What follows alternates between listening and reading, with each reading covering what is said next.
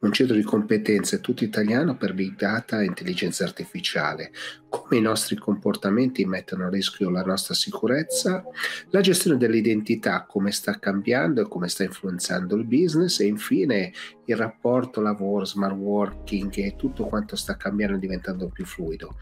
Questi sono gli argomenti di questa puntata del Show.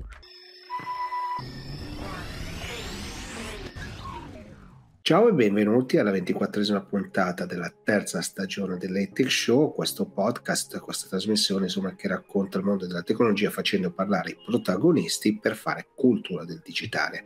Come sempre i temi sono tanti, comunque vi invito sempre a scriverci e chiedere quali sono, le, sono le, le, proposte in modo che possiamo tarare la nostra trasmissione su questo e se lo state vedendo invece in tv insomma fate sapere che avete gradito questa trasmissione. Ma non perdiamoci in chiacchiere, partiamo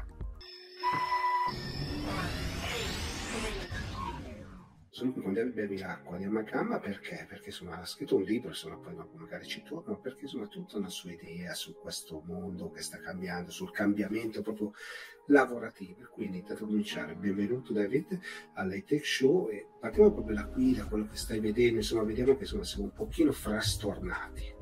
Sì, ci troviamo in un mondo nuovo e soprattutto oggi ci si trovano la maggior parte delle persone perché se prima della pandemia lo smart working era praticato secondo le stime da circa 500.000 persone in Italia, con la prima ondata pandemica e la remotizzazione forzata del lavoro siamo arrivati a oltre 8 milioni di persone che hanno potuto sperimentare come la tecnologia gli permettesse di lavorare al di fuori dei propri confini fisici e dell'ufficio e siamo passati da, da, da, da, un eccesso all'altro perché quello l'abbiamo impropriamente chiamato smart working, in realtà erano i domiciliari forzati, no? per, per ovvie ragioni non ci potevamo muovere e quindi dovevamo per forza di cose lavorare da casa. Ecco, pensare che questa sia la destinazione, ecco, io ho più di qualche riserva, nel senso che chiunque abbia sperimentato in questo periodo la, il, lavoro, il lavoro remoto eh, si è reso conto che lavorare da casa per molti è il luogo delle, il luogo delle interferenze, è il luogo in cui la vita eh, interferisce sulla vita nostra, interferisce sul nostro, sul nostro lavoro, no? per tutti quelli che non possono disporre di, di, di mezzi e di, quindi di spazi che gli consentono di avere uno studio, un luogo dove, dove concentrarsi. No? Per cui questa deriva un po' adesso post smart working del lavoro ibrido che porta sempre di più la, la, la, la, centralità sulla tecnologia spinta a realizzare sempre di più tecnologie che ci portano a vivere l'esperienza più vicino a quella fisica e quindi remotizzare il lavoro credo che non sia la dimensione, la direzione alla quale dobbiamo, dobbiamo aspirare. Probabilmente dobbiamo trovare un nuovo, un nuovo, equilibrio che possa fare quello che tipicamente fa il digitale, no? fa unbundling e rebundling, no? scomponi e ricomponi Ecco, io credo che oggi eh, invece di accelerare in questa direzione dovremmo un attimo rallentare, provare a scomporre, ricomporre in modo da separare il più possibile gli spazi e i livelli, e perché appare da, da, ogni tipo di ricerca che si lavora molto di più e quindi molto del, de, de, de, del tempo che risparmiamo poi lo reinvestiamo nel lavoro, quindi le nostre giornate sono diventate giornate sempre più piene di lavoro e con sempre meno spazio invece dedicato a noi stessi. Siamo sempre operativi, no? il mio problema personale è che sono molto operativo e poco di pensiero, c'è sempre qualcosa da fare e non hai mai il tempo di fermarti a rivedere le cose, rimetterle a posto, farle meglio, sei sempre dietro a rincorrere qualcosa, io vivo così.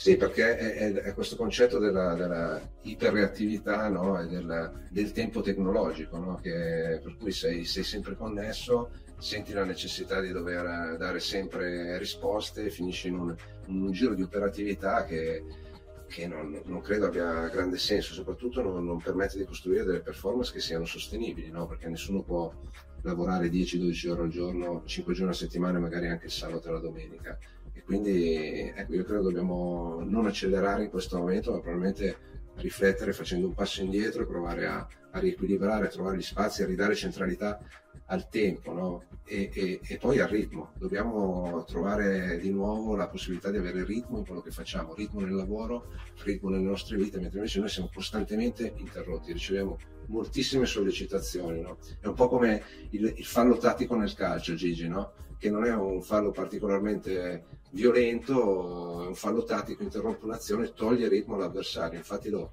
viene sanzionato col cartellino giallo. Noi oggi io credo abbiamo bisogno di ritrovare ritmo e, e dare una diversa valorizzazione al tempo. Secondo te, visto che insomma, tu hai un, un passato insomma, in aziende multinazionali importanti, adesso sei tornato qui a fare delle cose che secondo me ti piacciono molto, no? questo credo che sia un po' anche il senso. Ma secondo te non c'è stato un momento in cui abbiamo deciso di diventare dei lavoratori assurdi, nel senso sempre tempo, rispettare le scadenze e tutto quanto, cosa da multinazionale, no? Cioè devo consegnare quella cosa, raggiungere quell'obiettivo necessariamente in quel lasso di tempo, chiusura del trimestre, tanto per fare un esempio eh, concreto. Dopodiché ci scontriamo con un mondo che in questi due anni ha in parte accelerato col digitale, ma in parte rallentato perché mancavano delle risorse, mancavano, non arrivava l'approvvigionamento banalmente di alcune cose. Non c'è stato questo, questo scuotimento, no? Sì, sì, c'è, c'è, stato. Tra l'altro, rispetto a quello che dici, io guarda, credo che ci sono due, due interpretazioni, no? Perché il, la narrativa comune è questa, no? quando tu chiedi a qualcuno come stai, soprattutto in questo periodo no? accelerato da questa, da questa, fammi ibridazione, no? eh, come stai tipicamente il racconto è quello di giornate che iniziano prestissimo, sono piene di call, oh, guarda, ho fatto la call mentre mangiavo, ho finito adesso una riunione, sono in arretrato con le mail, ho le scadenze. Allora, secondo me ci sono due interpretazioni di, di, di questo fenomeno. Se, se è vero, per cui se questo racconto è fedele e non è una cosa che avviene occasionalmente ma avviene in modo sistematico, c'è decisamente un problema. Ha un problema l'azienda e ha un problema il, il collaboratore perché è evidente che questo, questo tipo di performance non sono sostenibili nel tempo e quindi c'è un problema di organizzazione del lavoro, c'è un problema di obiettivi che vengono dati, c'è un problema di priorità che cambiano troppo rapidamente e quindi c'è un problema da andare a indirizzare. La seconda ipotesi, che io credo sia altrettanto presente, è quello che eh, negli Stati Uniti chiamano il busy bragging, per cui la necessità di raccontarsi sempre molto impegnati perché non avere tempo è diventato ormai uno status symbol. E quindi il fatto di raccontarsi al mondo come persone sempre impegnate eh, proietta la, la, l'immagine di noi di essere molto importanti, molto richiesti, molto impegnati. Quindi a volte esageriamo in questo tipo di narrativa e retorica perché è diventato un po' lo status symbol, che è un paradosso, no? perché una volta la, la ricchezza, la, la, la, misura della ricchezza era l'ozio, no? E... e vabbè, che io insomma ci ho, ci ho campato per anni, no? Dicevo, faccio un giornalista, decido i miei tempi, faccio quelle cose quando devo farle, posso prendere i miei spazi, no? quindi mi sono sempre vantato di questo e in questi due anni, boom, spazzato via tutto.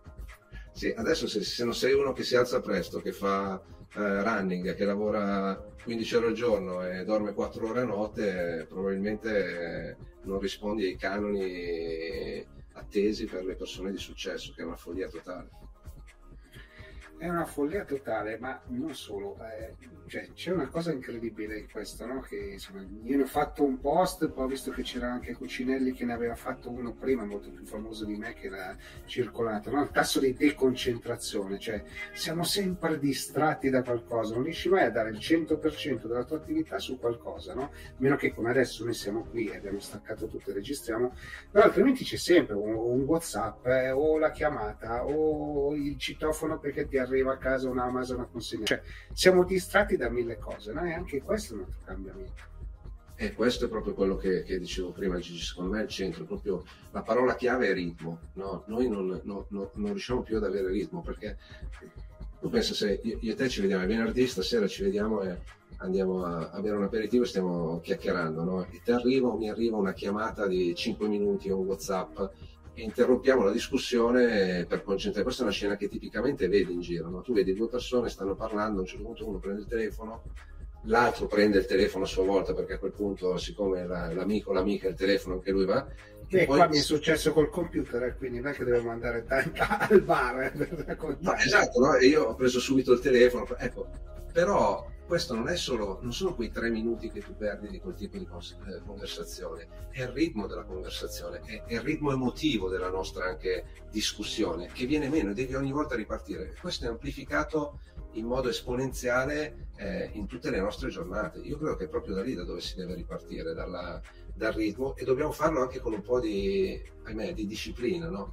perché dobbiamo riconoscere anche che noi abbiamo, mh, ci siamo permessi mh, di dare delle concessioni rispetto alla nostra disponibilità, al nostro essere eh, sempre reperibili, che poi diventano irreversibili. E quindi a quel punto tu hai stabilito delle regole, no? Se io ti mando una mail alle 11 di sera e tu mi rispondi, quella diventa regola. Se io ti mando una mail alle 11 di sera e tu non mi... Pensavo si chiamasse fregatura, però la regola va bene uguale. Sì, è, è, una regola che porta ad una fregatura. Però è così, no? dobbiamo essere, secondo me, noi primi a non, cre- a creare, a non creare negli altri un'abitudine e io tipicamente devo dire su questo sono molto disciplinato. Se qualcuno mi chiama in orari fuori dalla, da, dai, dai, miei orari di lavoro o, o, comunque nei momenti in cui sto facendo altro, io tipicamente non rispondo, magari mando un messaggio e dico è urgente e tu vedrai 9 volte su 10 no no non è urgente, ci possiamo sentire domani e ti richiamo più tardi, per cui dobbiamo secondo me abituare gli altri a non pensare che siamo sempre disponibili. Per le emergenze sempre, ma sistematico ci no. mancherebbe se no lavoriamo al 118 o facciamo i pompieri, no? Però non, è quello. Sì, sì, sarebbe un'altra cosa. Come si fa a esercitare questo tipo di leadership, no? Poi in azienda, cioè, voglio dire, non è che scatta in automatico questa cosa, no? Se, secondo me, per esempio, cioè, è chiaro che se tu sei al vertice di un'azienda e un collaboratore ti chiama, tu puoi sentirti anche tranquillo nella condizione di non rispondere o di mandare un messaggio eh, diventa più difficile se è un tuo collaboratore che non risponde ad una tua chiamata. Ma nel momento in cui tu eh, non chiami, tu non, non, hai quel tipo di comportamento, setti le regole per tutti. Alla fine poi sai, la leadership poi è esempio, no? e in qualche modo stabilisci le, le, le regole del gioco. E quindi poi diventa semplice, anche gli altri si sentono nella condizione. Io non mando mail di sabato e domenica, se mi capita di lavorare e prepararle, ma le spedisco lunedì mattina Certo, questa è una questione anche di correttezza, secondo me, proprio al di là dell'educazione e tutto quanto, una correttezza al lavoro è questo. Purtroppo poi le aziende hanno dei confini oggi un pochino più labili, no? cioè lavori sempre più con eh, aziende esterne, collaboratori esterni, no? quindi poi anche questo confine diventa un pochino più difficile da, da marcare, o sbaglio? Sì, è molto vero, questo è molto vero. È chiaro che nel momento in cui tu dicevi prima sono un giornalista, sono un freelance, io ho, ho una scadenza, faccio l'attività in autonomia, decido luoghi e tempi. Quando lavori invece e, devi interagire con altre persone, allora luoghi e tempi devono rispettare le esigenze di tutti. E quindi se da un punto di vista di luoghi a volte puoi essere più flessibile, sui tempi no, perché lavori in, in, in, in, una modalità che richiede che le persone siano allineate nei tempi e quindi cioè, tu comunque pro, produci una, una, un lavoro che, che, poi scatena il lavoro anche di altri, quindi non è che poi... Va bene, sai, insomma, io quando facevo, insomma, quando ero solo 24 ore, la scadenza ovviamente ce l'avevi fissa, bene in testa, però quel lasso di tempo su cui cioè, hai un margine su cui giocare, anche perché poi molti dei lavori no, anche che facciamo, anche voi con Amagama, insomma, eh, lavorate nella tecnologia, ma siete anche creativi nel, nello stesso tempo. Cioè, se perdiamo quell'aspetto di creatività del nostro lavoro, in generale, non è che facciamo, non, facciamo, non lo svolgiamo bene. Sono, sono molto d'accordo, cioè, se no diventiamo semplicemente degli, degli agenti transazionali. E infatti a volte io ho visto anche di, di, un po' di cose che ho letto che vedono di questa zuffa, tica di cui si parla, no? delle persone si sentono costantemente, sembra ormai che la nostra attività si esaurisca nel partecipare a delle riunioni no? e, o a rispondere a delle mail. In, in realtà quello io mi aspetto che il nostro lavoro, da quando c'è stato il passaggio da mano d'opera a mente d'opera per molte persone, sia quello di dare quel tipo di contributo. Quel tipo di contributo richiede tempi diversi, spazi diversi, momenti di concentrazione. Cioè non, non, possiamo essere operativi, se no siamo ingranaggi, no siamo, se torniamo ad essere mano d'opera e non mente d'opera. Allora era una menzogna quella che ci sarebbe stato questo passaggio.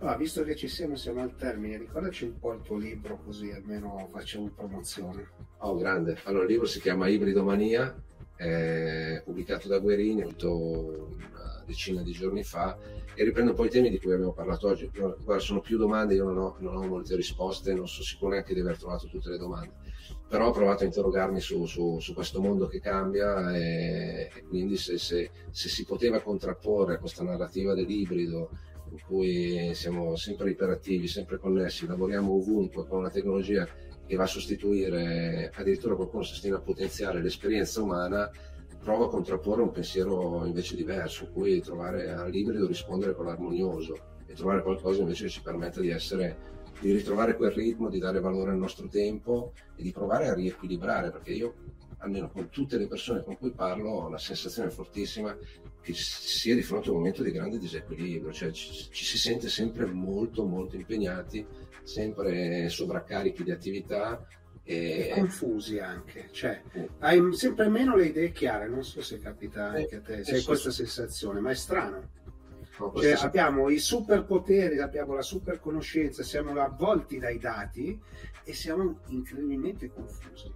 Sì, sono molto d'accordo. Credo che forse ecco, un, un update post-pandemico della, delle nuove modalità di lavoro secondo me bisognerebbe farlo anche sulla base dell'esperienza di questi due anni e sul numero di persone che ha coinvolto, perché come dicevamo prima, prima era una piccola porzione, oggi sono molte le persone che devono affrontare questo cambiamento. Quindi seguire un'inerzia di questo tipo, secondo me, non so se dal mio punto di vista, e poi non è che come dicevo prima, non ho tutte le risposte. Però, no, però dobbiamo aprire dei tavoli di confronto, cioè non è tutto buono e non è tutto negativo, però bisogna trovare, come dicevi giustamente, un equilibrio. E non polarizzarsi come sempre su posizioni ideologiche, no? perché poi ci si divide, questa è l'Italia. divide in tifosi, no? allora sei a favore o contro, no, cioè è trovare una, una mediazione secondo me. Sono d'accordo, allora David, grazie mille, davvero mi ha fatto piacerissimo grazie a te, Gigi, insomma, di nuovo intervistati che insomma, ci seguiamo ogni tanto e voltiamo pagina.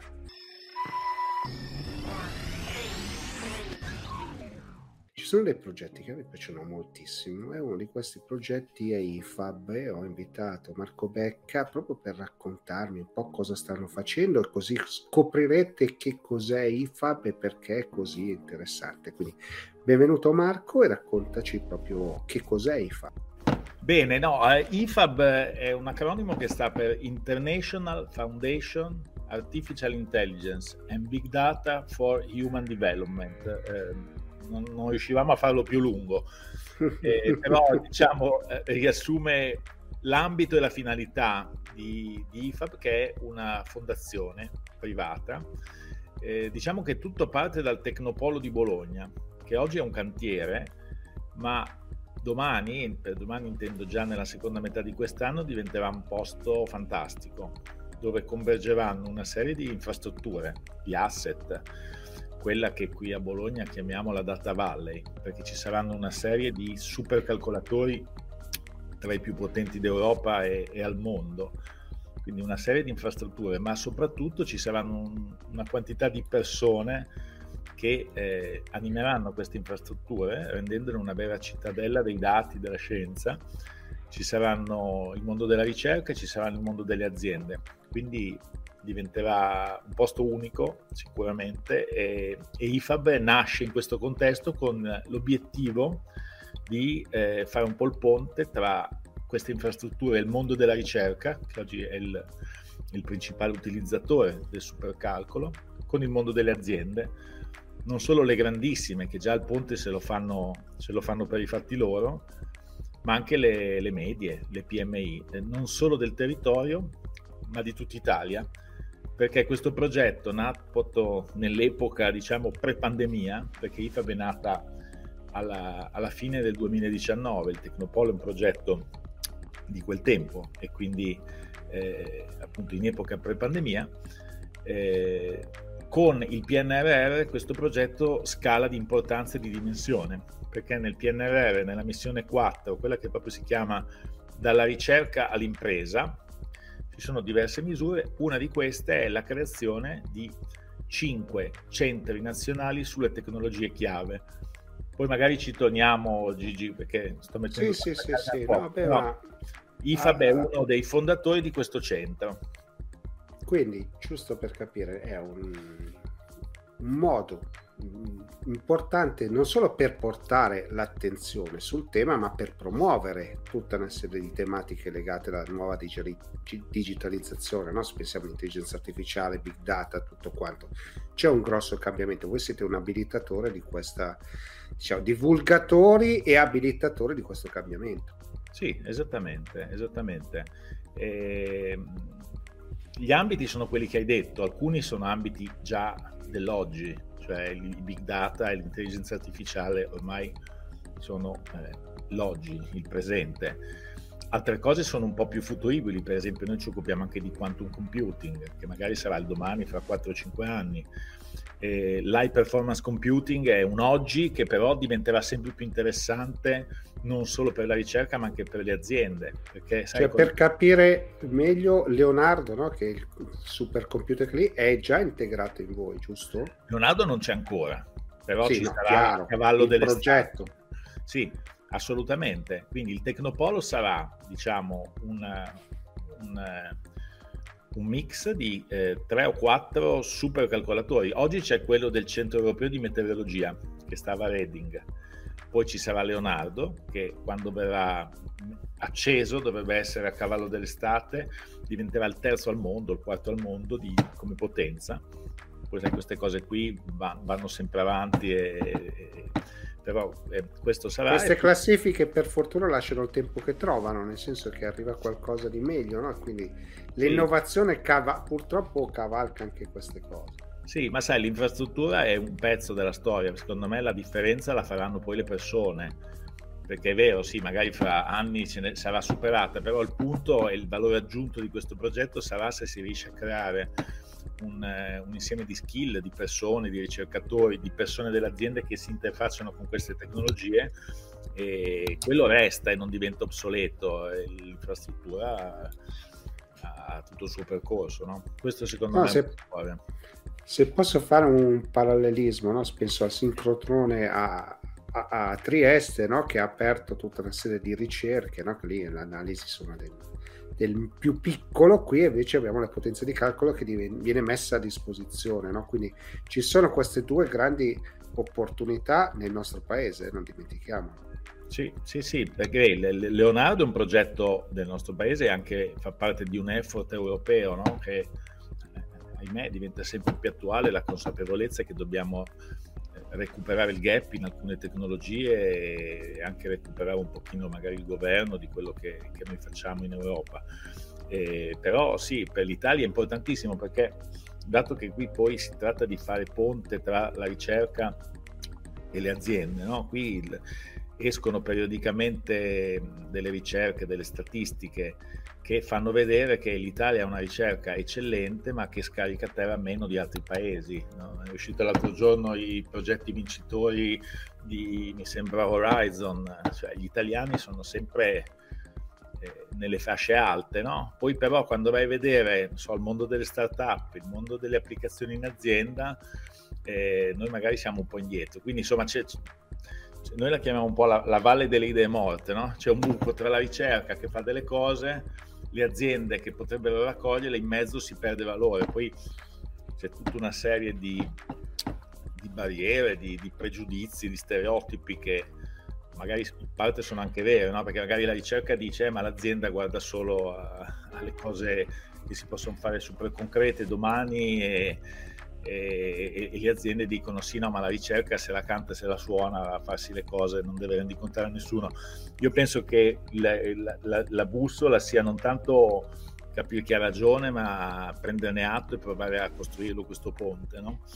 E... Ponte che vuol dire allineamento, no? cioè riuscire a portare la ricerca, allinearla al business, per cui la ricerca sì. resta ricerca, ma allinearla al business. No? Questo credo che sia poi sì la, la, la grande sfida, no? cioè veramente il ponte mettere in, coll- in, collegamento chi fa ricerca con chi deve sviluppare idee, no? E quindi questo è sempre un nostro... Ah, guarda, no, scusa, ti ho interrotto. No, però c'è l'aspetto che a me piace molto della vostra idea è che la parte di sostenibilità sul, umana, no? Quindi quello è che, eh, quello è un aspetto che non è così banale, non riscontro in altri progetti simili.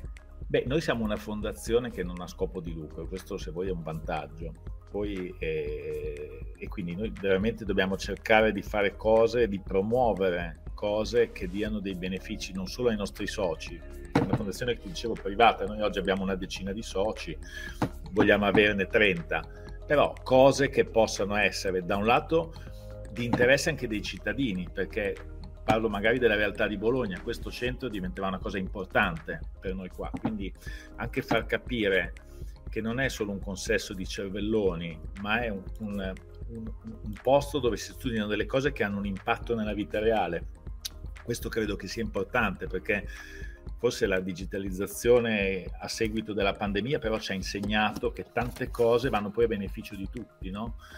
Cioè chi mai si era interessato dello sviluppo dei nuovi farmaci usando i dati, no? Però è, un, è, una, è una realtà. Quindi il tenere questo collegamento, quindi fare le cose giuste negli ambiti giusti, ma anche poi cercare di spiegarlo, di farlo comprendere alle persone, secondo me è una cosa molto importante. E poi, come dicevi tu, no? il, co- il, coinvolgimento delle aziende fin da subito. Ecco, nel Centro Nazionale, che anche questo è un progetto che partirà a cavallo dell'estate, quindi c'è, c'è perfetto allineamento di questo. No? Noi siamo nel Centro Nazionale uno dei fondatori e avremo proprio il compito di fare questo ponte soprattutto con le PMI e eh, l'obiettivo è, è del, del PNRR è coinvolgere da subito le aziende.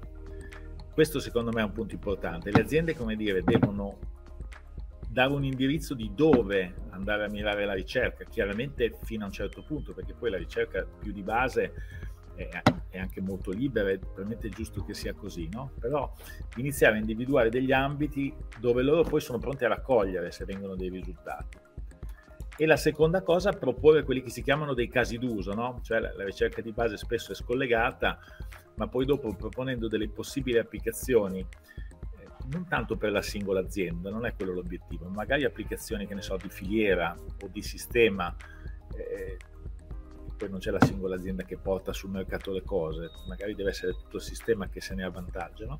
Ecco, seconda cosa è proporre dei casi d'uso e, e, iniziare a realizzarli, magari dando spazio anche a piccoli operatori, start-up, eh, oltre che ricercatori. Quindi questo è un aspetto più inter- secondo me l'aspetto più interessante, se si riesce a fare. Allora, anche secondo me, insomma, noi abbiamo visto che nell'ultimo periodo abbiamo l'esplosione dei dati e su quello siete allineati, c'è un'intelligenza artificiale che avanza e dobbiamo però anche un po' capire no? come, cosa farne, no? nel senso che adesso si raccoglie tutto, avrà senso raccogliere tutto, non avrà senso, no? ci sono tutta una serie di discussioni anche filosofiche, però l'ultima domanda la faccio su questo, insomma eh, a Bologna c'è la, la cioè, in Emilia c'è la, la, la, Motor Valley, adesso ci sarà la Data Valley, no? Sì. E, e, questo secondo me è un, però vuol dire che insomma, l'ambiente è, è e, oltre ad essere produttivo ha anche un'idea di, di sviluppo riguardo al futuro. No? Sì, sì, sì, beh guarda, io sono bolognese, ma ho sempre lavorato in aziende e fuori da Bologna, quindi in questo progetto qua, dove invece sono tornato a Bologna, sono doppiamente fiero perché facciamo delle cose belle, se, se riusciamo a farle, utili e poi le, le, facciamo qua. Io sono veramente fiero, no? di là dei tortellini, della, delle spiagge, di tutto, però qui forse c'è anche un po' la capacità di grande concretezza, di, anche di far lavorare assieme le aziende col pubblico. Mi sembra che questa cosa ci sia. Alla fine noi siamo stati promossi, è stata la regione che ha fatto una legge e ha detto io vorrei anche una fondazione che i privati seguano, però l'ha promossa la regione. La regione ci dà anche un contributo, no? però vuole proprio che questo Tecnopolo non resti una cattedrale di, nel deserto, ma si integri fin da subito. Quindi sì, questa cosa secondo me qui la si fa bene. E... No, no, sono convinto, insomma, è lo spirito secondo me vostro che, che aiuta. Sì. Lo dico da milanese, eh, quindi di, non di parte. Però adesso io parliamo di Bologna, ma questo progetto, il Centro Nazionale, ha il cuore al Tecnopolo, ovviamente. No? l'obiettivo è che anche l'Italia non è che duplichi, ecco un'altra cosa che spesso si rischia di fare, è duplicare tutto, no? Cioè allora, è al servizio però... Noi siamo il paese dei campanili e dobbiamo uscire da questa logica. Eh no, anche perché non ce lo possiamo permettere per due motivi, economicamente e poi perché non ha senso. No? Quindi questo centro nazionale collabora per esempio col centro Agritech che sarà a Napoli, col centro della mobilità sostenibile che sarà a Milano e così via. E nello stesso centro, che si chiama proprio il centro per eh, High Performance Computing, Big Data and Quantum Computing, eh, il cuore è qua, ma poi tutti, è una struttura hub and spoke. Qui c'è l'hub, ma gli spoke sono sparsi sul territorio, c'è il Politecnico di Milano, Torino, l'ITI di Genova, la Sapienza, l'Aldo Moro di, di Bari. E dentro non ci sono solo, ecco, una, tornando alla domanda che mi facevi prima, dentro non ci sono solo le università scientifiche, o meglio una sintesi delle università scientifiche, ma ci sono anche eh, nelle, nelle varie università coinvolte ci sono anche i dipartimenti diciamo più umanistici delle, del, da, da, filosofia a quelli che studiano l'ambiente, a quelli che studiano i flussi delle migrazioni, quelli che si occupano diciamo delle scienze più soft, se possiamo usare questo, che però poi devono essere il collante per far sì che accada la cosa che dicevi prima, che questa cosa abbia un impatto positivo sulla, sulla vita nostra. Ecco. Questo è proprio un altro aspetto bello di questo progetto. Quindi parte da Bologna ma coinvolge più discipline e in tutta Italia.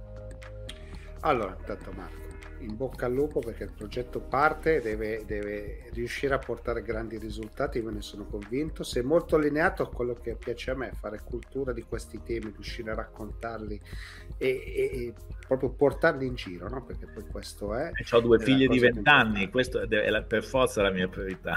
No? E, qui, e anch'io, quindi siamo sulla stessa barca, quindi grazie davvero, in bocca al lupo. Grazie a voi. E voltiamo pagina.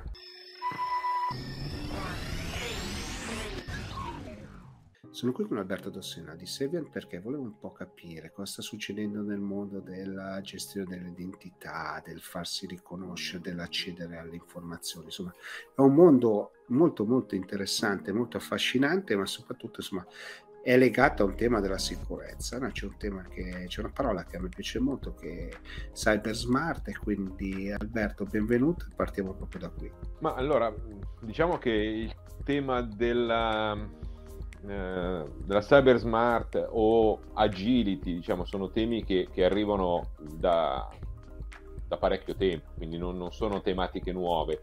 Eh, è chiaro che gli ultimi accadimenti hanno accelerato eh, l'adozione eh, da parte delle aziende di tecnologie non più rinchiuse all'interno della propria rete, ma eh, esternalizzate o comunque con accessi eh, SaaS, quindi al di fuori del perimetro canonico, canonico della, dell'azienda, eh, questo tipo di eh, iniziative eh, mette in discussione anche quelli che sono i perimetri della sicurezza e eh, uno degli elementi che vengono presi come capisaldi della nuova security o comunque di un nuovo approccio alla security eh, non è più appunto il perimetro, ma è l'utente, l'identità dell'utente.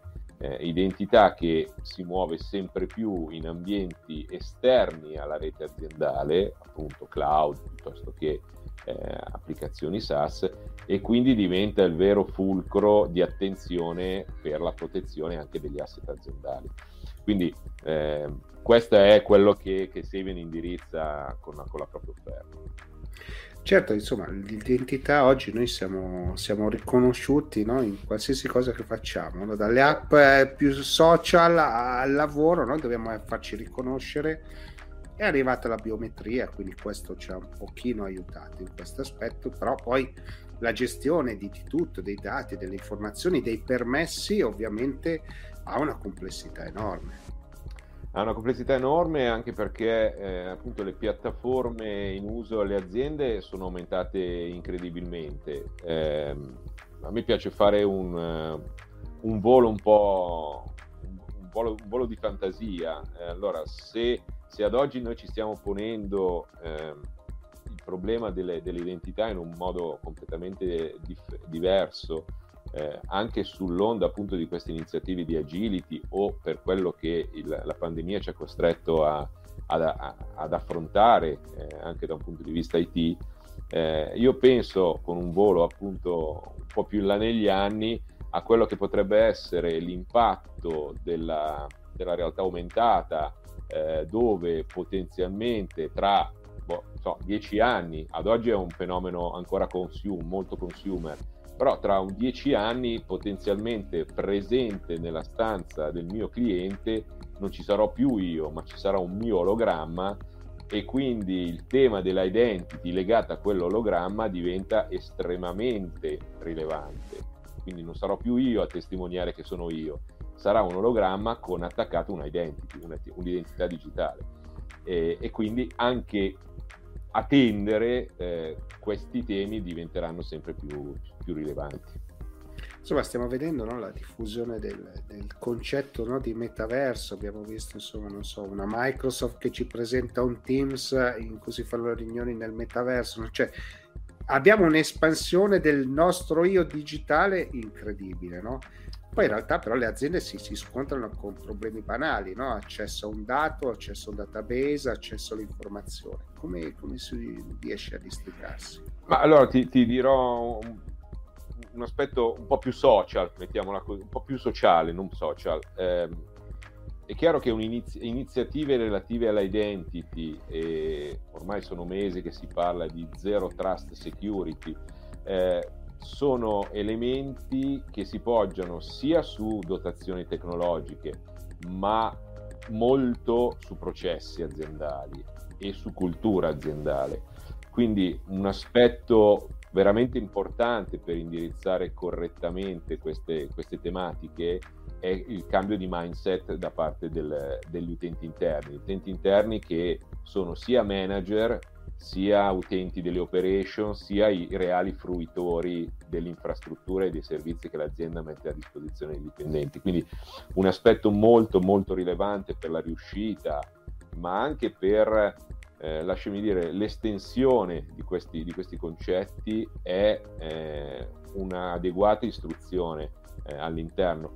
Il termine zero trust è stato eh, inizialmente proposto con una connotazione negativa, eh, cioè il dipendente che ha 20 anni che lavora in quell'azienda si trova sottoposto ad ogni singolo accesso a un check, che umanamente parlando è una cosa che dà sicuramente fastidio. Questo però dipende anche da eh, l- il tipo di, di, approccio a questa tematica. Non si tratta di eh, validare te come uomo e come dipendente, ma di validare la tua identità digitale eh, all'interno di un processo aziendale. È un cambiamento no? che, che, è in corso, no? quando mi dici giustamente Zero Trust è, una, è già un mindset abbastanza preciso, no? tutta l'industria sta andando in quella direzione insomma un po' zig zag, però diciamo l'idea è questa. Eh, però i problemi insomma le aziende nostre le affrontano quotidianamente, cioè non è che possiamo aspettare che tutto quanto si adegui, no? E credo che poi le vostre soluzioni vadano proprio in questa direzione. Sì, allora è chiaro che la, la, tematica dell'identity dipende molto dal livello di maturità della, dell'azienda a cui viene, viene proposto questo tema. Quindi ci sono aziende che da anni hanno indirizzato l'approccio al cloud, l'approccio alle soluzioni SaaS, quindi hanno già una, una strategia partita anni fa e che si sta eh, implementando ed eventualmente anche adeguando, perché comunque stiamo andando a una velocità incredibile. Eh, dall'altra parte ci sono aziende che eh, si trovano a non poter definire strategie a lungo termine, eh, perché il loro core business non è l'IT, non è la security, ma è la produzione eh, sono le, i plant, eh, quindi hanno differenti esigenze molto più radicate nella, nella produzione. Quindi Savian ha un approccio che può eh, traguardare o può accompagnare il cliente sia in un periodo lungo, eh, indirizzando differenti aspetti dell'identity, sia in approcci assolutamente tattici, eh, in grado di dare visibilità alle aziende di eh, specifici asset o specifiche tematiche legate all'identity e indirizzarne una o più alla volta in base a quello che è sia la disponibilità di tempo e risorse, sia dall'altra parte quello che appunto è il livello di maturità dell'azienda. Ma quindi giusto per capire, quello che state facendo è veramente più un lavoro di consulenza, cioè capire le esigenze e offrire la soluzione l'informatica è sempre stata così, detto questo, cioè veramente in questo momento riuscire a dire ma qual è il tuo bisogno, allora proviamo con questa soluzione che ti garantisce un certo tipo di cose senza crearti altri problemi, perché poi sappiamo benissimo che qua il problema vero è che infiliamo un pezzettino di software che si deve integrare con tutto quanto, no? cioè questa è la criticità grossa che dovete affrontare quotidianamente. Sì, la, la, la, l'identity può essere affrontata da, da vari punti di vista eh, e il perimetro di intervento può essere assolutamente eh, vario. Quindi la, mh, l'indicazione che noi, che noi diamo è sicuramente quella di partire da un'analisi di quella che è la situazione attuale. eh, nel mercato italiano molte aziende sono ancora legate a processi manuali eh, che in un mondo governato dal, dall'agility eh, è un po' un controsenso. Quindi eh, il primo aspetto da, eh, da, da, rivedere o comunque da adeguare è quello appunto di cercare di autom- automatizzare il più possibile i processi legati all'identity. Eh, questo permette all'azienda di diventare realmente più dinamica e anche poter aff- affrontare nuove, nuove, sfide con un, un approccio più, più, più, agile, più agile più, più, e più legato all'offerta di servizi SaaS o cloud che, che il mondo, di cui il mondo è pieno ad oggi. Chiaramente, insomma, il, il problema vero, ripeto, è che oggi le aziende difficilmente hanno già questa percezione del problema, cioè capiscono l'ultimo miglio del problema, cioè Gigi non riesce a accedere a qualcosa, Alberto non riesce a accedere a qualcosa, la percezione del problema in, nella sua interezza invece diventa eh, più complicato. Però la direzione diciamo che è, è estremamente chiara, cioè capire chi siamo e cosa possiamo fare è, è fondamentale, no? Come, come, in tutta, come nell'adozione di un sistema IT o di un nuovo, di un, di un nuovo strumento per il tornio, eh, io ho sicuramente una necessità del momento, ma devo anche poter nel medio termine sapere qual è il mio target, il mio goal se io compro un tornio per produrre x tonnellate di, di, materiale e mi accorgo dopo sei mesi che in realtà quello che la mia azienda, il mio business mi richiede di produrre è il triplo, è, è chiaro che eh, sono di fronte a un, a un, problema di scalabilità della, della, soluzione. La stessa cosa è nell'indirizzare tematiche di, di identity. Eh, io so quale può essere ad oggi la mia dotazione IT, eh, posso, devo almeno capire qual è la direzione eh, in cui l'azienda sta, sta, andando per scalare insieme a queste esigenze. Se da, da questo punto di vista, avendo un'offerta eh, completamente SaaS, è nativamente scalabile, quindi non devo andare a continuamente mettere mano a quelle che sono le dotazioni che, eh, ho, che ho preso, che ho che ho intrapreso eh, e che ho messo dispo- a disposizione della mia, della mia azienda. Poi insomma, senza entrare nei dettagli tecnici, immagino che se insomma SaaS, quindi software as a services, e quindi una, un che un servizio che viene messo a disposizione, immagino che anche insomma, la gestione no, da parte dell'azienda di dare accesso, non accesso, gestire l'identità sia comunque diciamo facile da gestire attraverso una dashboard, immagino. la, una delle prime, forse pre, il, il, primo, il, primo, argomento che, che l'azienda eh, ha, ha, affrontato nel, 2000, nel 2010 è quella della user experience. Eh, uno strumento eh, utilizzato è un ottimo strumento eh, uno strumento tecnicamente eccellente ma non utilizzato non aiuta a cambiare quel mindset di cui parlavamo inizialmente. Quindi eh, l'utente, che sia l'utente dipendente, che sia il manager, che sia l'IT manager, che sia il business manager, deve essere in grado di poter vedere in questa interfaccia o in questo servizio eh, uno strumento utile che gli permetta di guadagnare tempo, di gestire meglio le attività rispetto a uno strumento che può occupare ore di studio per poter essere utilizzato. Quindi quella comunque rimane sempre la chiave, no? il cambiamento che abbiamo visto del digitale poi è questo, e ripeto la trasformazione digitale non è un percorso che è iniziato con la pandemia ma è iniziato tanti anni fa, no? quindi questo è, stiamo solo ripercorrendo un ultimo miglio che peraltro ci fa vedere un miglio davanti ancora, un altro miglio davanti ancora, quindi il bello di questo lavoro è proprio questo. Allora Alberto, grazie mille per la chiacchierata. Ti ho portato in anche in ambiti che forse erano un po' inaspettati, però questo è un po' il format e quindi questo è quello che insomma faccio, cerco di farvi raccontare veramente quello che vedete e, e, e soprattutto riuscite a far trasmettere anche, se vista poi nella tua intervista, la, la passione no? Nel, nell'argomento, perché poi questo conta tantissimo. Quindi grazie davvero e grazie. voltiamo pagina.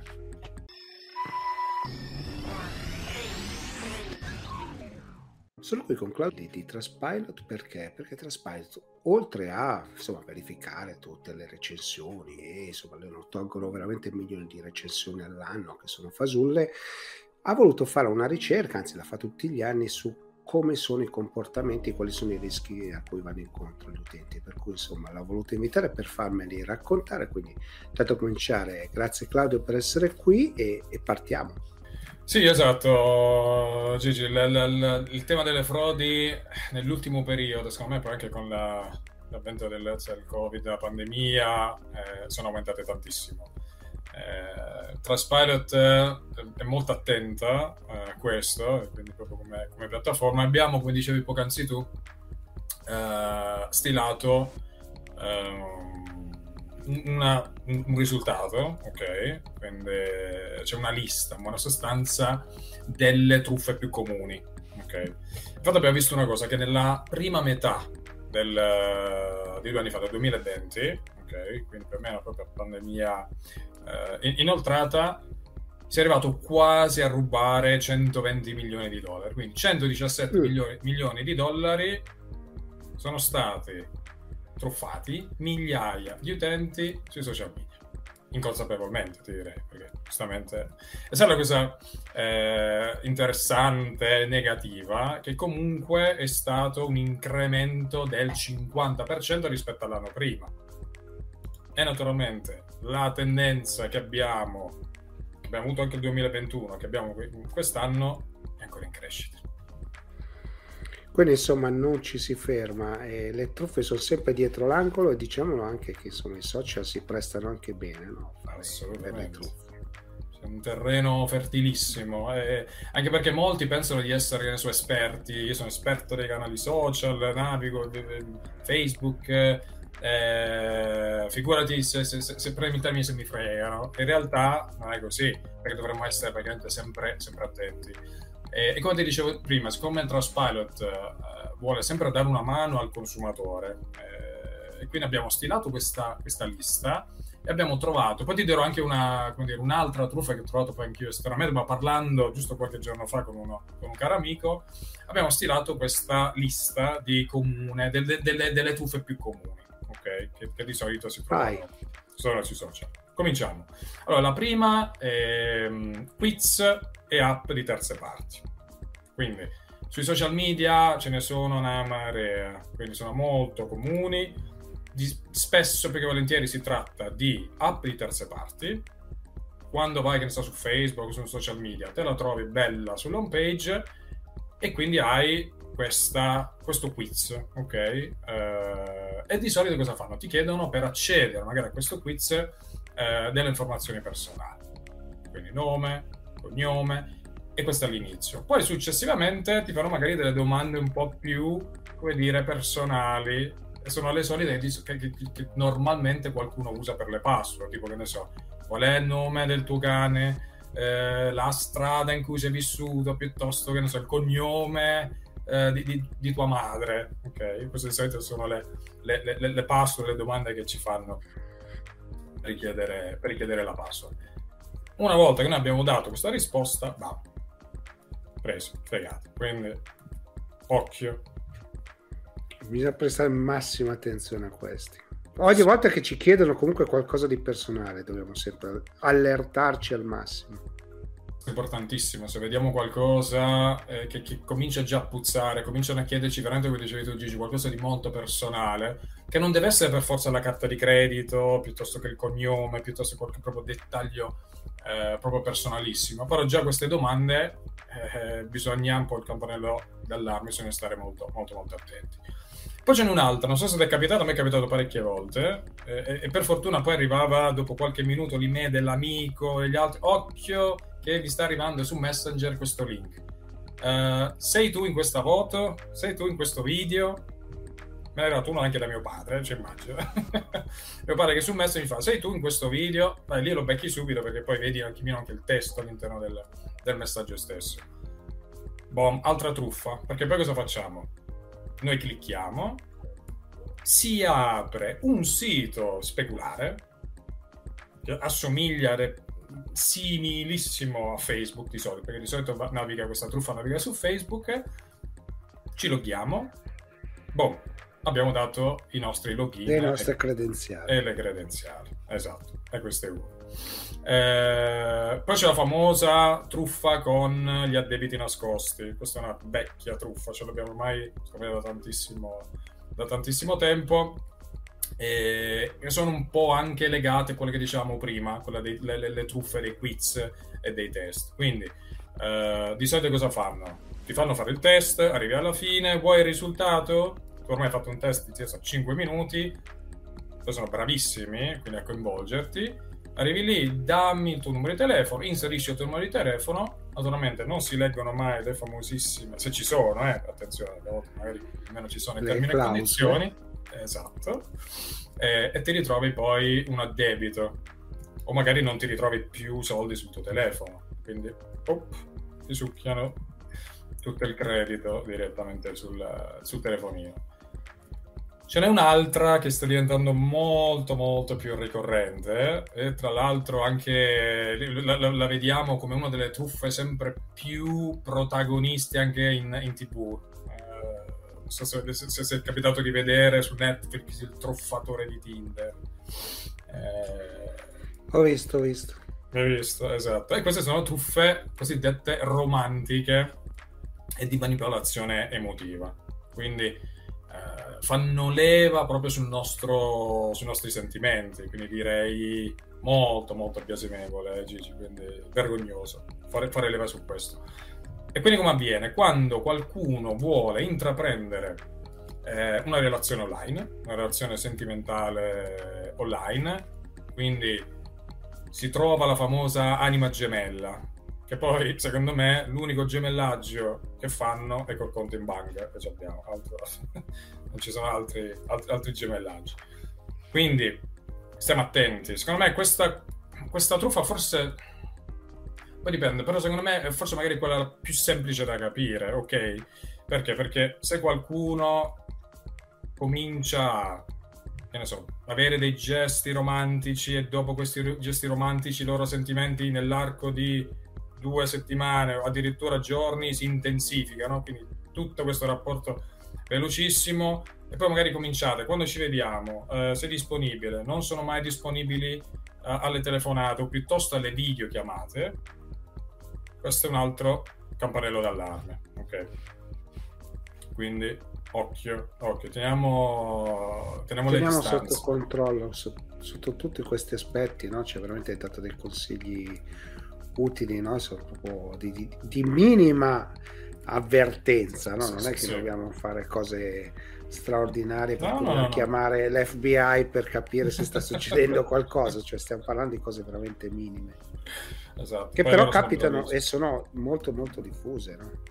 Abbiamo visto anche recentemente alcuni sportivi o personaggi che comunque ti fai prendere, sei lì, magari ti beccano in un, anche un periodo emotivamente sbagliato tu o sei giù e quindi ti fai prendere un po' dal, dal tutto. Quindi attenzione, perché poi ripeto, cominciano a chiederti soldi e via dicendo. Eh, e anche qui questa truffa ha portato milioni di euro dalle tasche di molti ignari. C'è anche una che, che, che insomma, insomma, qualcuno che conosco c'è, c'è cascato in pieno, no? È quella che scopri chi segue, chi ti segue nei, nei tuoi social. Sì, sì, sì, no? sì. anche questa qui è, è, divertente perché dei social già me lo dice chi mi segue, quindi non ho capito perché devo scoprire questa cosa qui. Verissimo, verissimo. E questa secondo me è una delle truffe che va proprio avanti da anni, da quando sostanzialmente Facebook. Eh, da, da, quando Facebook è nato. Eh, quindi scopri chi, chi ti ha seguito, eh, sappiamo benissimo che non c'è questa opzione su Facebook, però tu che fai? Preso dalla curiosità, eh, è un po' come la truffa dicevamo prima, del, eh, sei tu in questa foto, quindi che fai? Ti danno un link, entri in questo link, sito sempre speculare di uh, Facebook o Instagram e boh, hanno preso poi le tue credenziali. Quindi... E sono velocissimi, cioè, in maniera lampo hanno tutto quello che loro serve per entrare poi nel tuo conto in banca piuttosto che nel, nelle tue credenziali Facebook. E ce n'è un'ultima Mm-hmm. E poi ripeto, poi aggiungo magari questa quest'altra truffa sì. che, che, parlando con, con, con, un mio amico ho scoperto qualche, qualche giorno fa. Eh, questo è abbastanza recente degli ultimi anni. Sai che ci sono sempre questi URL eh, abbreviati, questi link abbreviati. Sì. Eh, infatti di solito li trovi o addirittura su Facebook, spesso eh, sono su Twitter. Quindi a prima vista, quando li vediamo, possono sembrare sicuri, ok?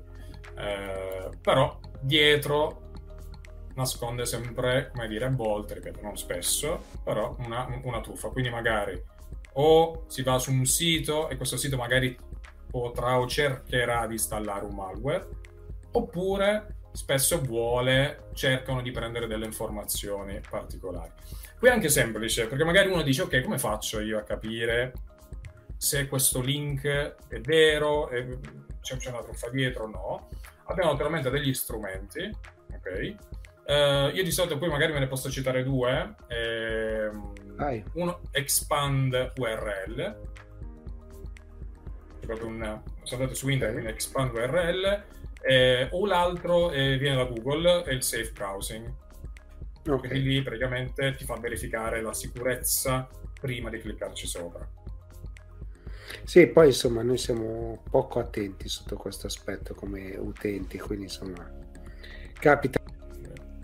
Però comunque URL alla fine di riferimento e poi dove uh-huh. Andiamo alla fine, non consiglio sempre vado io lo dico sempre alle scuole. Qual è l'ultima truffa che hai scoperto invece? È l'ultima truffa invece che ho scoperto, ma ripeto in maniera perché poi parlando con un mio amico eh, eh, ha visto poi anche l'articolo, ho detto guarda ma eh, sai l'ultima truffa che abbiamo noi in Irlanda, mio amico in, in Irlanda? E praticamente, e questa è fatta molto molto bene, perché è una truffa che arriva a, a livello bancario, ok? Quindi, in sostanza cosa succede? Ti inviano un sms, ok? Tra l'altro ti arriva dal numero telefonico proprio della banca. Quindi sai quando tu fai un, eh, che, che ne so, un'attività online, ricevi poi che ne so, un messaggio con il codice di sicurezza, quindi loro ti inviano un messaggio direttamente dal, dalla banca di, d'Irlanda in questo caso. Quindi tu dici, ma mi mandano loro, c'è un link, dice perché ci sono stati dei movimenti sospetti sulla tua carta di credito. Clicchi su quel link, ti si apre una pagina e ti dice ok, per accedere a informazioni digita il codice del, del, della tua carta di credito. E quindi cosa fanno? Loro anziché chiederteli tutte e sei, ne oscurano tre, per esempio, il primo, il secondo e il terzo, il primo, il quarto e il quinto. E tu vai a inserire quelli che mancano.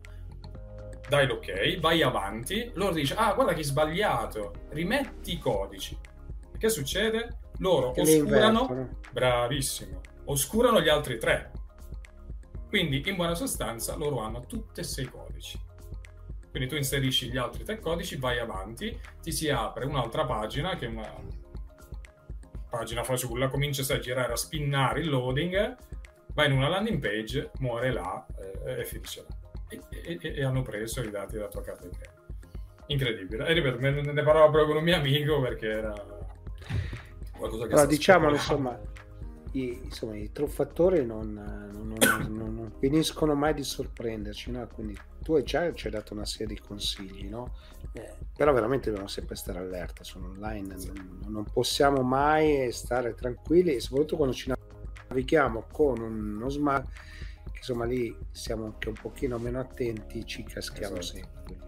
Ogni volta che c'è un'informazione privata dobbiamo dobbiamo stare. Sì, sì, sì, sì, come dicevi tu Gigi, benissimo, le, le, queste truffe sono in continua evoluzione. Cioè...